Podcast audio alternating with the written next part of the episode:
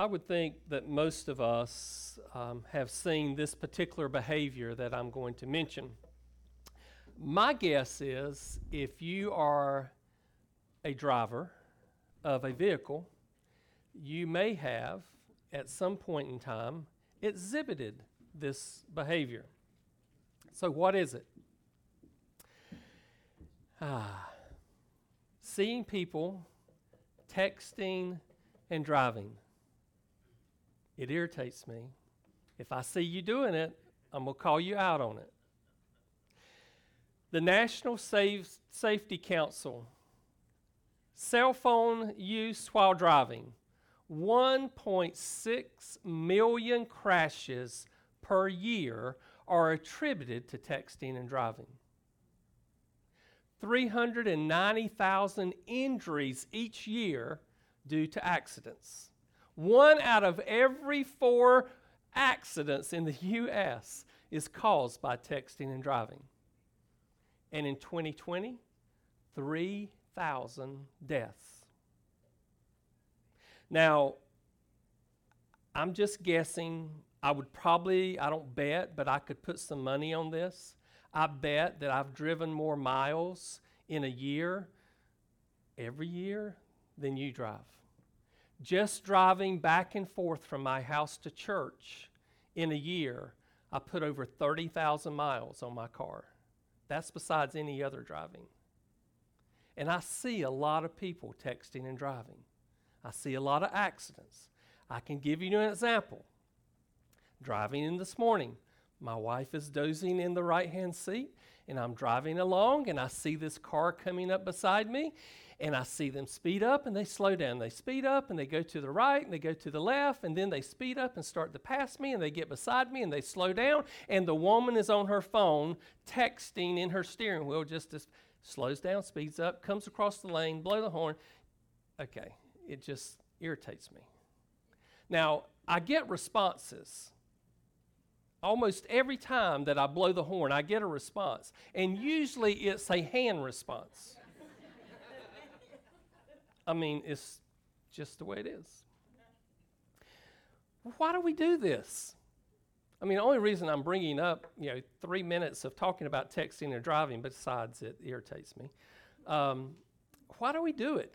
We, we have ta- been told, don't do it. We have signs and billboards that says don't text and drive. We see commercials on TV that says don't text and drive. There are warning signs everywhere not to do it, but all of us at some point probably have done it. And it's almost like we say, well, it's not going to affect me. I'm not going to do anything wrong. I'm not going to have an accident. I'm not going to cross the line. Oh, Lord knows I'm not going to get killed in an accident from texting and driving. I'm well above that because I can do it. I'm just above all of that. I know, I know. Y'all, y'all all know this. But we're to be on guard. We're to be on guard because, in the case of texting and driving, it helps to protect us. It keeps us safe if we don't do it, and we know that it is wrong. Well, as we get into this last sermon on this 40th sermon of this Romans sermon series, for I am not ashamed of the gospel, for it is the power of God for salvation to everyone who believes. Romans 1:16. We've been talking about it for a year and two Sundays, and we end today. But we end on the note of two things this morning. One is a warning from Paul. He is reminding the church at Rome and he is reminding us this warning. And then he gives a confirmation of the mystery of the gospel that is through Jesus Christ our Lord. If you have your Bibles and want to follow along, we are verse 17, and I'll read to the end of the chapter since this will be the last sermon in Romans in this particular series. Verse 17 Now I urge you, brethren, keep your eyes on those who cause dissension and hindrances contrary to the teaching which you learned, and turn away from them.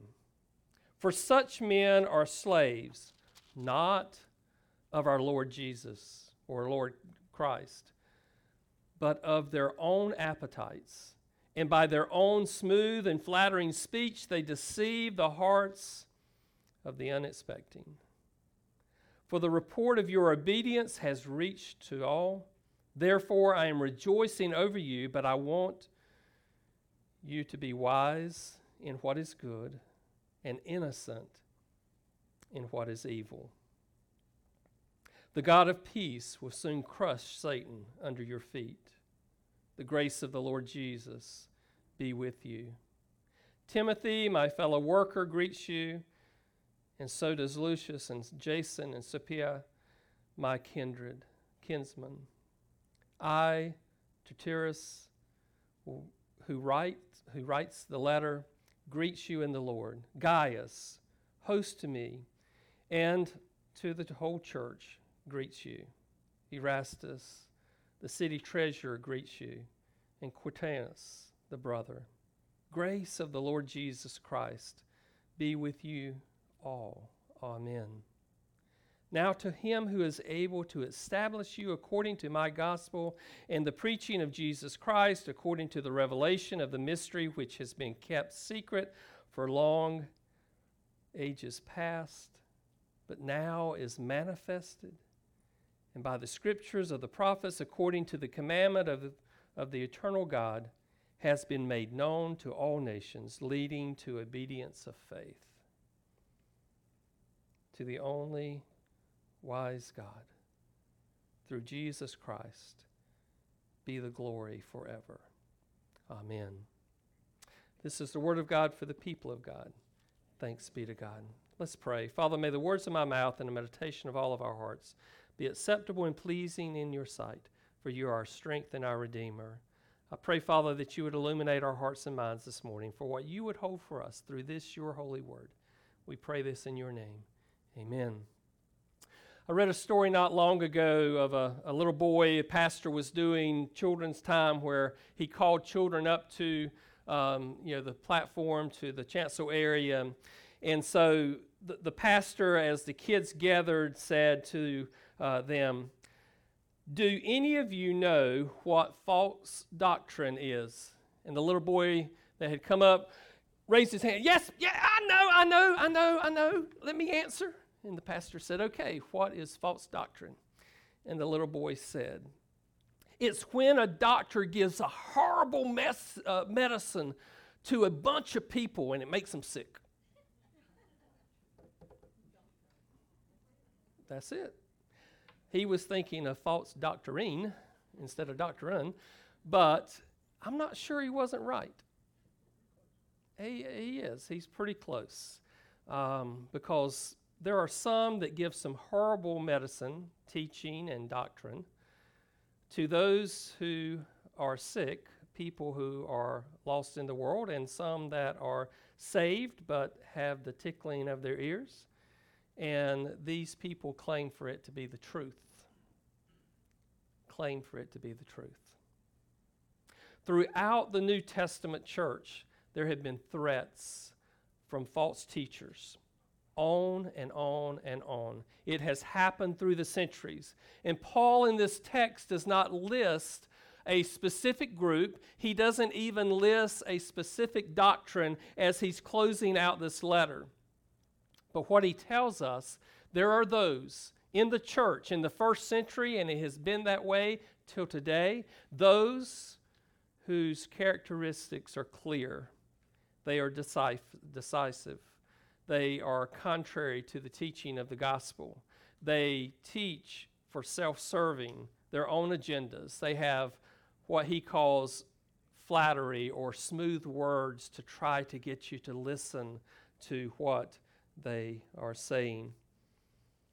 As I said, this is certainly prevalent within the early church. 1 Timothy, the fourth chapter, verses 1 and 2 Paul writes to his friend. But the Spirit explicitly says that in later times, some will fall away from the faith, paying attention to deceitful spirits and doctrines of demons by means of his hypocrisy of liars, seared in their own conscience as with a branding iron. And then Peter himself, in the second letter that he writes, in the second chapter, verses 1 through 3, he warns us of these false prophets. He says, But false prophets also arose among the people, just as there will also be false teachers among you, who will secretly introduce destructive heresies, even denying the master who brought, bought them, bringing swift destruction upon themselves. Many will follow their sensuality, and because of them, the way of the truth will be maligned. And in their greed, they will exploit you with false words, with judgment from long ago that is idle. Their destruction is not asleep. We have these that were proclaimed by Paul, by Peter, by others in the New Testament church, that these would come along that would preach, teach these false doctrines. But you might say, well, wait a minute, just a few weeks ago you said something about we're supposed to kind of love those within the church. We're supposed to kind of come alongside those that think differently than us. And I did. But that's not what he's talking about. He's not talking about the non essentials, he's talking about the essentials of the faith. He's talking about the gospel of Jesus Christ. He's talking about beware, keep your focus, watch out for these false teachers, not those that may still live into the food or dietary rules that they grew up with or some of the rituals that they had. He is talking about doctrine contrary to the gospel of Jesus Christ. Now, there are those that have wanted to say Jesus plus something like Jesus plus works righteousness. But today, I would say that many are teaching or preaching in our churches today the gospel minus, not Jesus plus. And what I mean by that is this the gospel minus moral standards, the gospel minus accountability, the gospel minus responsibility to what the scriptures call us to the gospel that says that they teach, oh, just do whatever because God loves you, be happy in it. It's all for the taking. Besides, if God is creator of all things, then all things are good. Partake, enjoy, live, and be happy. It's the gospel minus something. Now, Paul was writing to the church in Ephesus, and Luke, as we know, was traveling with Paul because as you read the Acts of the Apostles, often Luke will use the word we, or he will say, something happened to us. And so we know that Luke was alongside Paul in many cases. In the 20th chapter, he records Paul talking to the elders at the church of Ephesus. Listen to what Paul says, and this applies so much to us today. Be on guard, keep your focus. Be on guard, he says, for yourselves, for all the flock among you, which the Holy Spirit has made you overseers, to the shepherds of the church of God which he purchased with his own blood. I know that after my departure, savage wolves will come in among you, not sparing the flock, and from among your own selves men will arise, speaking perverse things, to drift to draw away the disciples after them. Therefore, be on alert, remembering that Day and night for a period of three years, I did not cease to admonish each one with tears. And now I commend you to God and to the word of his grace, which is able to build you up and to give you the inheritance among all those who are sanctified. You see, Paul is reminding the church at Ephesus, the scriptures are reminding us keep our focus, beware, watch out for these false prophets that will come. Now, you say, well, that's great, but what did Jesus have to say about it? Well, Jesus was pretty clear also. In Matthew, the seventh chapter, verses 15 and 16, you remember these words of Jesus Beware of the false prophets, they will come in in sheep's clothing, but inwardly they are ravenous, ravenous wolves, and you will know them by their fruits. And then, very clear in Matthew 24 24, Jesus says, For false Christ and false prophets will arise and will show great signs and wonders, so as to mislead, if possible, even the elect, even those who believe. These false prophets will come. Paul is reminding the church that he has given doctrine to, the one that he has told about salvation in Jesus Christ, the one that he has said there is nothing that can snatch you out of the hand of Jesus. You are his. You belong to him. All of the doctrine that he has been sharing and all the practical uh, applications that he has been giving to the church. He now comes to the end of this chapter of this letter, and he says, Hey, hey, watch out. Watch out. These false teachers are going to be very subtle. Their message is going to be devastating. In fact, it's going to look like they are dead on target. That they're going to sound like they know exactly what they're talking about. It's going to sound like the truth, but man, they have missed it, the target altogether. When I was in the Air Force, we used to um, go over to Bragg. Bragg has these huge range, uh, firing ranges, and we would do war games. And um, there's this one particular range that is just hundreds of yards long.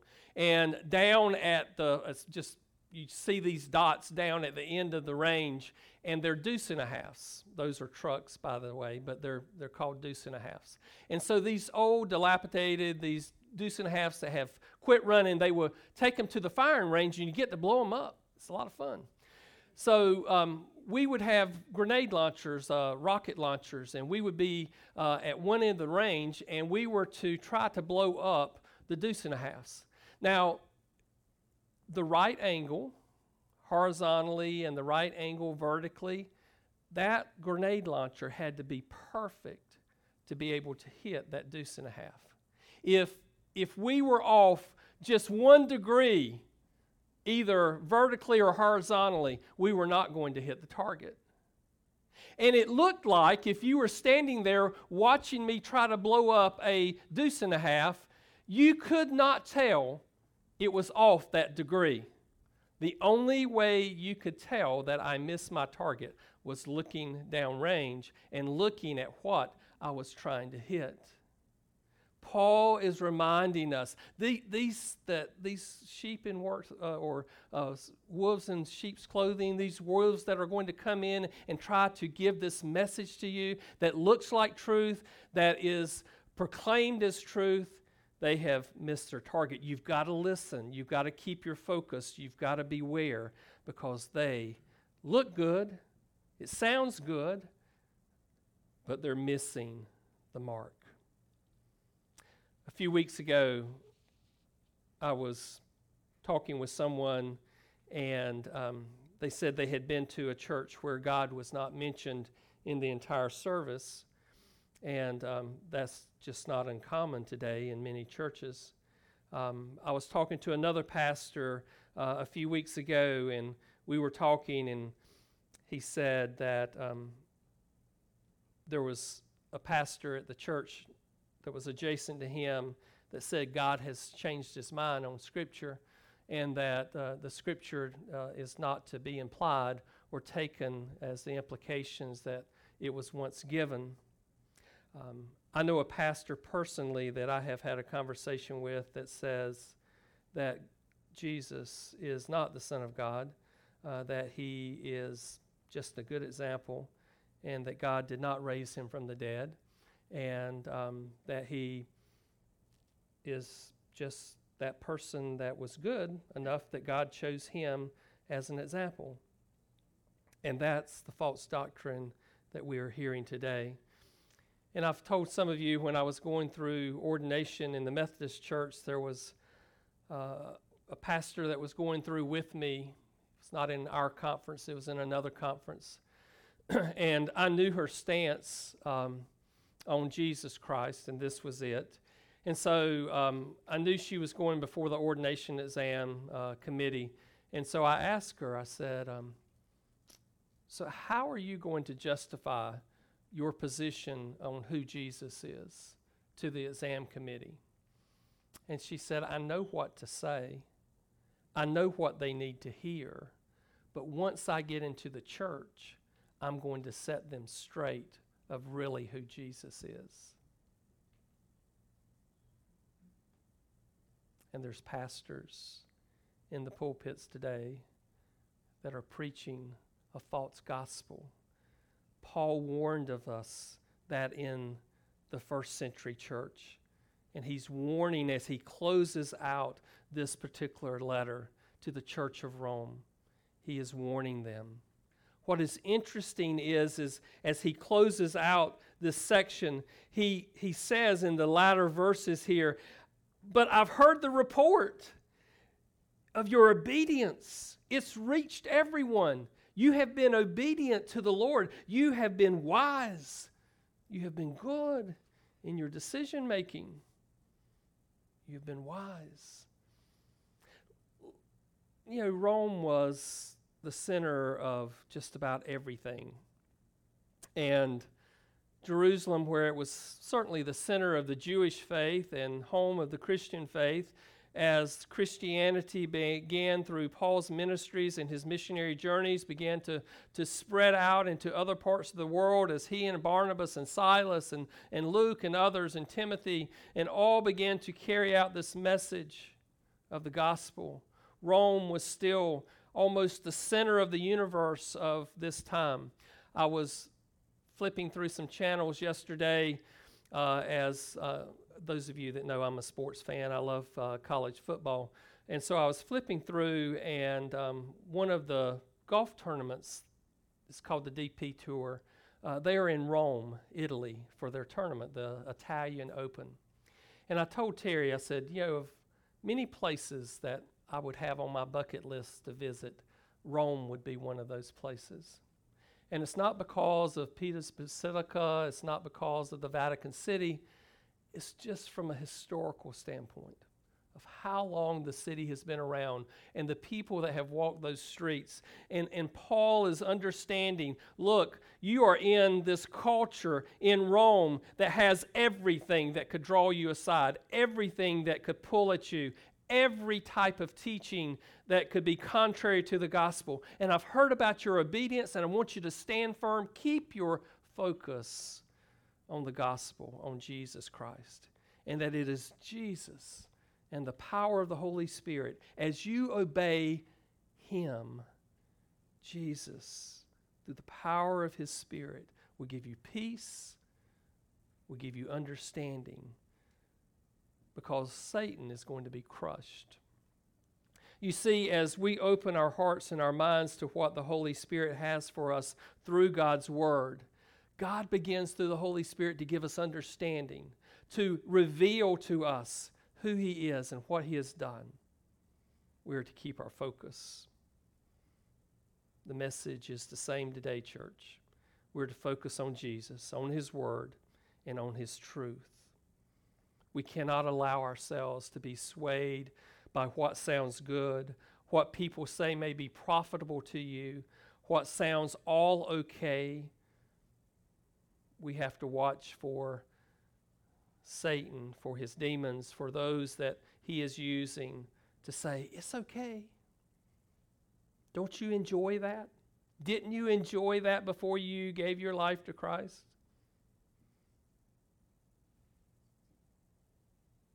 And then there's those that look at you and say, Oh, you're just naive.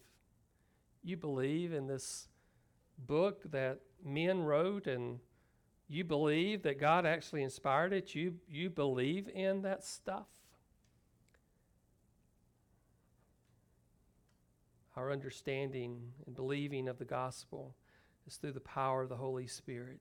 And we have to keep focused on Him and on His Word and nothing else. There, the Pew Research firm just came out this week with a new survey. I'm going to share a little bit about that during the Sunday school time. But there's their statistics, and they went over the last 50 years of Christianity in America. And in the next 20 years, Christianity will be a minority religion in the U.S., meaning that the fields are white for harvest. The fields are white for harvest. The apostle adds in these closing words Be wise in what is good and innocent in what is evil. Many Christians today rationalize in, in their behavior. What they would do is they'll watch degrading movies or television programs or they will look at culture and say, oh, it's okay for me to participate in that or me to watch that or be a part of that because it's helping me understand what is out there. It's helping me to have an, a familiarity with culture. I'm just analyzing the secular culture. Did you know it's not necessary to sift through the garbage to recognize that it's garbage? And if you stay with the garbage long enough, you go smell like it.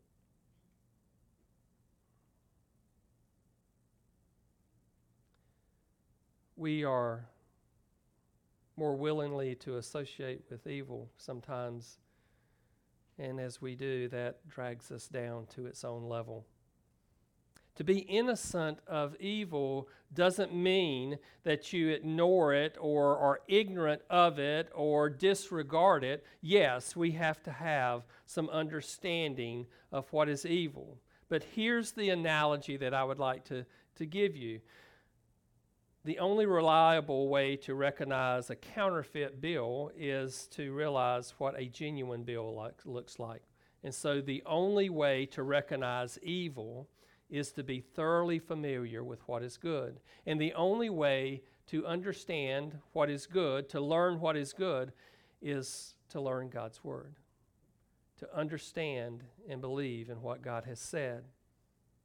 The FBI has this group that studies counterfeiting, and they will tell you that what they do is take a real bill, a, a true bill and study everything about it, every intricacy about it, every dot, every piece of it. They know what it looks like so that they can identify what is counterfeit from what's real. And that's where we're at. We need to be able to identify what is evil.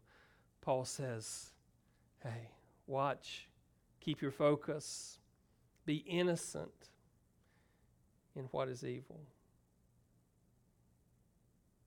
Paul trusted those that were around him. He's closing this letter and he's giving this warning. And as he did before the warning, and as he does now in just a few verses after the warning of watch out, keep your eyes, be on guard, there are going to be false prophets and teachers among you. He again lifts up a few people to commend for their service. And of course, Timothy is one of them. Timothy is going to be one that he entrusts to carry on his work in that providence. And so he begins to close out as he closes his letter. Maybe even he took the pen from Tertullus and said, "Hey, let me let me finish this. You have been scribing for me throughout this letter. Let me finish it." Maybe he said, because as he finishes this letter, he gives us this wonderful doxology. He gives us this understanding of the mystery of faith of what Christ has done. And first, he tells us that the gospel has been established for men is one that is one that calls us to faith. The Holy Spirit woos us, the Holy Spirit calls us. The Holy Spirit is the one that brings us into relationship with God. If it was for ourselves, our religion would be ourself. We would not come to Christ if it was not by the, the calling and the wooing of the Holy Spirit. Through the gospel, God is able to establish the minds and our minds and hearts as believers in the truth. Certain truth, His truth. He is able to help us to understand and know the standards of righteousness that we're to live into for His name's sake. He reminds us of the grace and mercy that is offered through Jesus Christ. He reminds us of the love and care of whose we are and the fact that as a believer in Jesus Christ, we have eternity before us. This is the only true and certain gospel. It is there that we could proclaim as Paul tells Timothy in 2 Timothy 1:12, I know whom I have believed, and I am convinced that he is able to guard that which I have entrusted to him until that day. Somebody ought to say amen. amen. Thank you, Jesus. Not only does he call us to faith through the Holy Spirit in this gospel of Jesus Christ, the only gospel of God that establishes men is the gospel that is proclaimed, that proclaims Jesus, the Christ the major theme of Romans, this major theme of all Scripture is Jesus from the beginning to the end. Paul, in this letter, proclaims the supreme commitment that we're to have in Jesus Christ. In fact, Paul says, We preach Christ crucified and nothing else. This is the gospel in which we are to preach Christ crucified Christ who came from heaven, Christ who was born of a virgin, Christ who lived. He died and was raised from the dead, ascended into heaven, and will come again to judge the living and the dead. This is the Christ we believe in. This is the Christ that we preach. The gospel that established us and proclaims Jesus Christ as Lord also reveals God's divine mystery, which has been kept secret for long ages past, Paul says. This mystery that was proclaimed by the prophets has come through, true in Jesus Christ. This mystery has been revealed. Paul crowns this marvelous letter with the mystery of faith coming true in Jesus Christ, who he says, as he praises the one wise God. He could have, you know, closed his letter with the only powerful, the only loving, the only gracious God. He could have closed the letter that way, but he didn't. He closed it with the only wise God. Maybe that was for emphasis that the infinite wisdom of God is the only way of salvation the only plan of redemption. This mystery of faith that has come true, this mystery of faith that is proclaimed in Jesus Christ. In the letter to the church at Ephesus, in the third chapter, Paul writes these words beginning with verse 8. Listen to what he says. To me, the very least of all saints, this grace was given to preach to the Gentiles the unfathomable riches of Christ and to bring to light that which that what is the administration of the mystery which for ages has been hidden in God who created all things.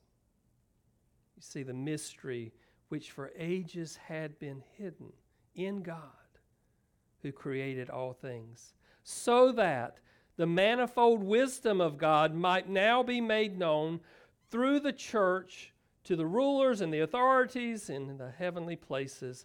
This was in accordance with the eternal purposes which he cried out in Christ Jesus our Lord. You see, God, God's purpose, Paul is lifting up.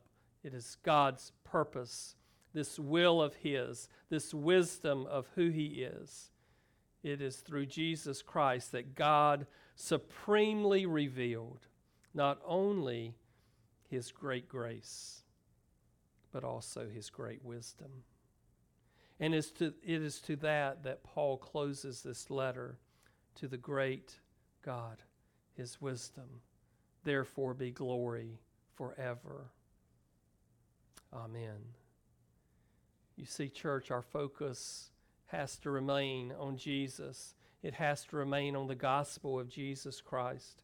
It has to remain on His Word and His truth. And we have to understand it and learn it. We cannot allow ourselves to be diverted in any way by these false doctrines, by the false teachers that are in our churches today, that are on the TVs today. We have to stand firm, true to the gospel, and no other. Paul Jesus, Peter, God's Word, your pastor urges you to keep your focus.